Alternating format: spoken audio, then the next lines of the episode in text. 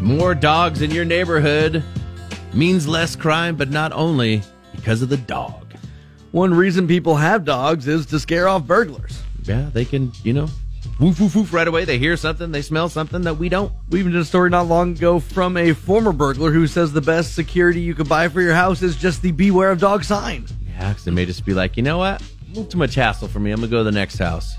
And uh, a new study did find that, you know, dogs do scare off burglars, but maybe don't thank your dog just yet. Okay. Researchers over at Ohio State, my bad, the Ohio Yes. State, my bad. Give it the thee. Remember, they wanted to take ownership of thee. I believe they got the trademark for it now, right? They almost did, but then they were like, no, it belongs to didn't get the it? English dictionary. Uh, researchers over at uh, Ohio State compared crime stats in different neighborhoods to how many dog owners were there. Oh, yeah. And they found that uh, more dogs does equal less crime.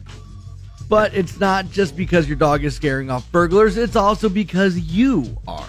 Oh? They found that people who walk their dogs basically have the same effect as neighborhood watch groups who patrol the streets. That's true. You know, you know, your route of walking your dog around your house is essentially a perimeter patrol.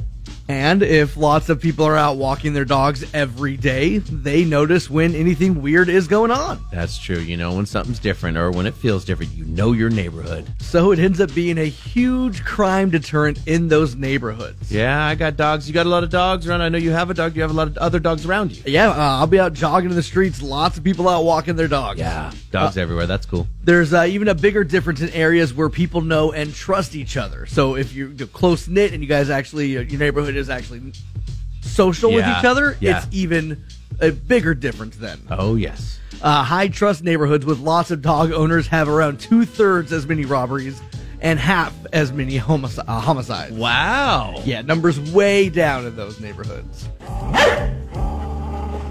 So, animals can sense evil.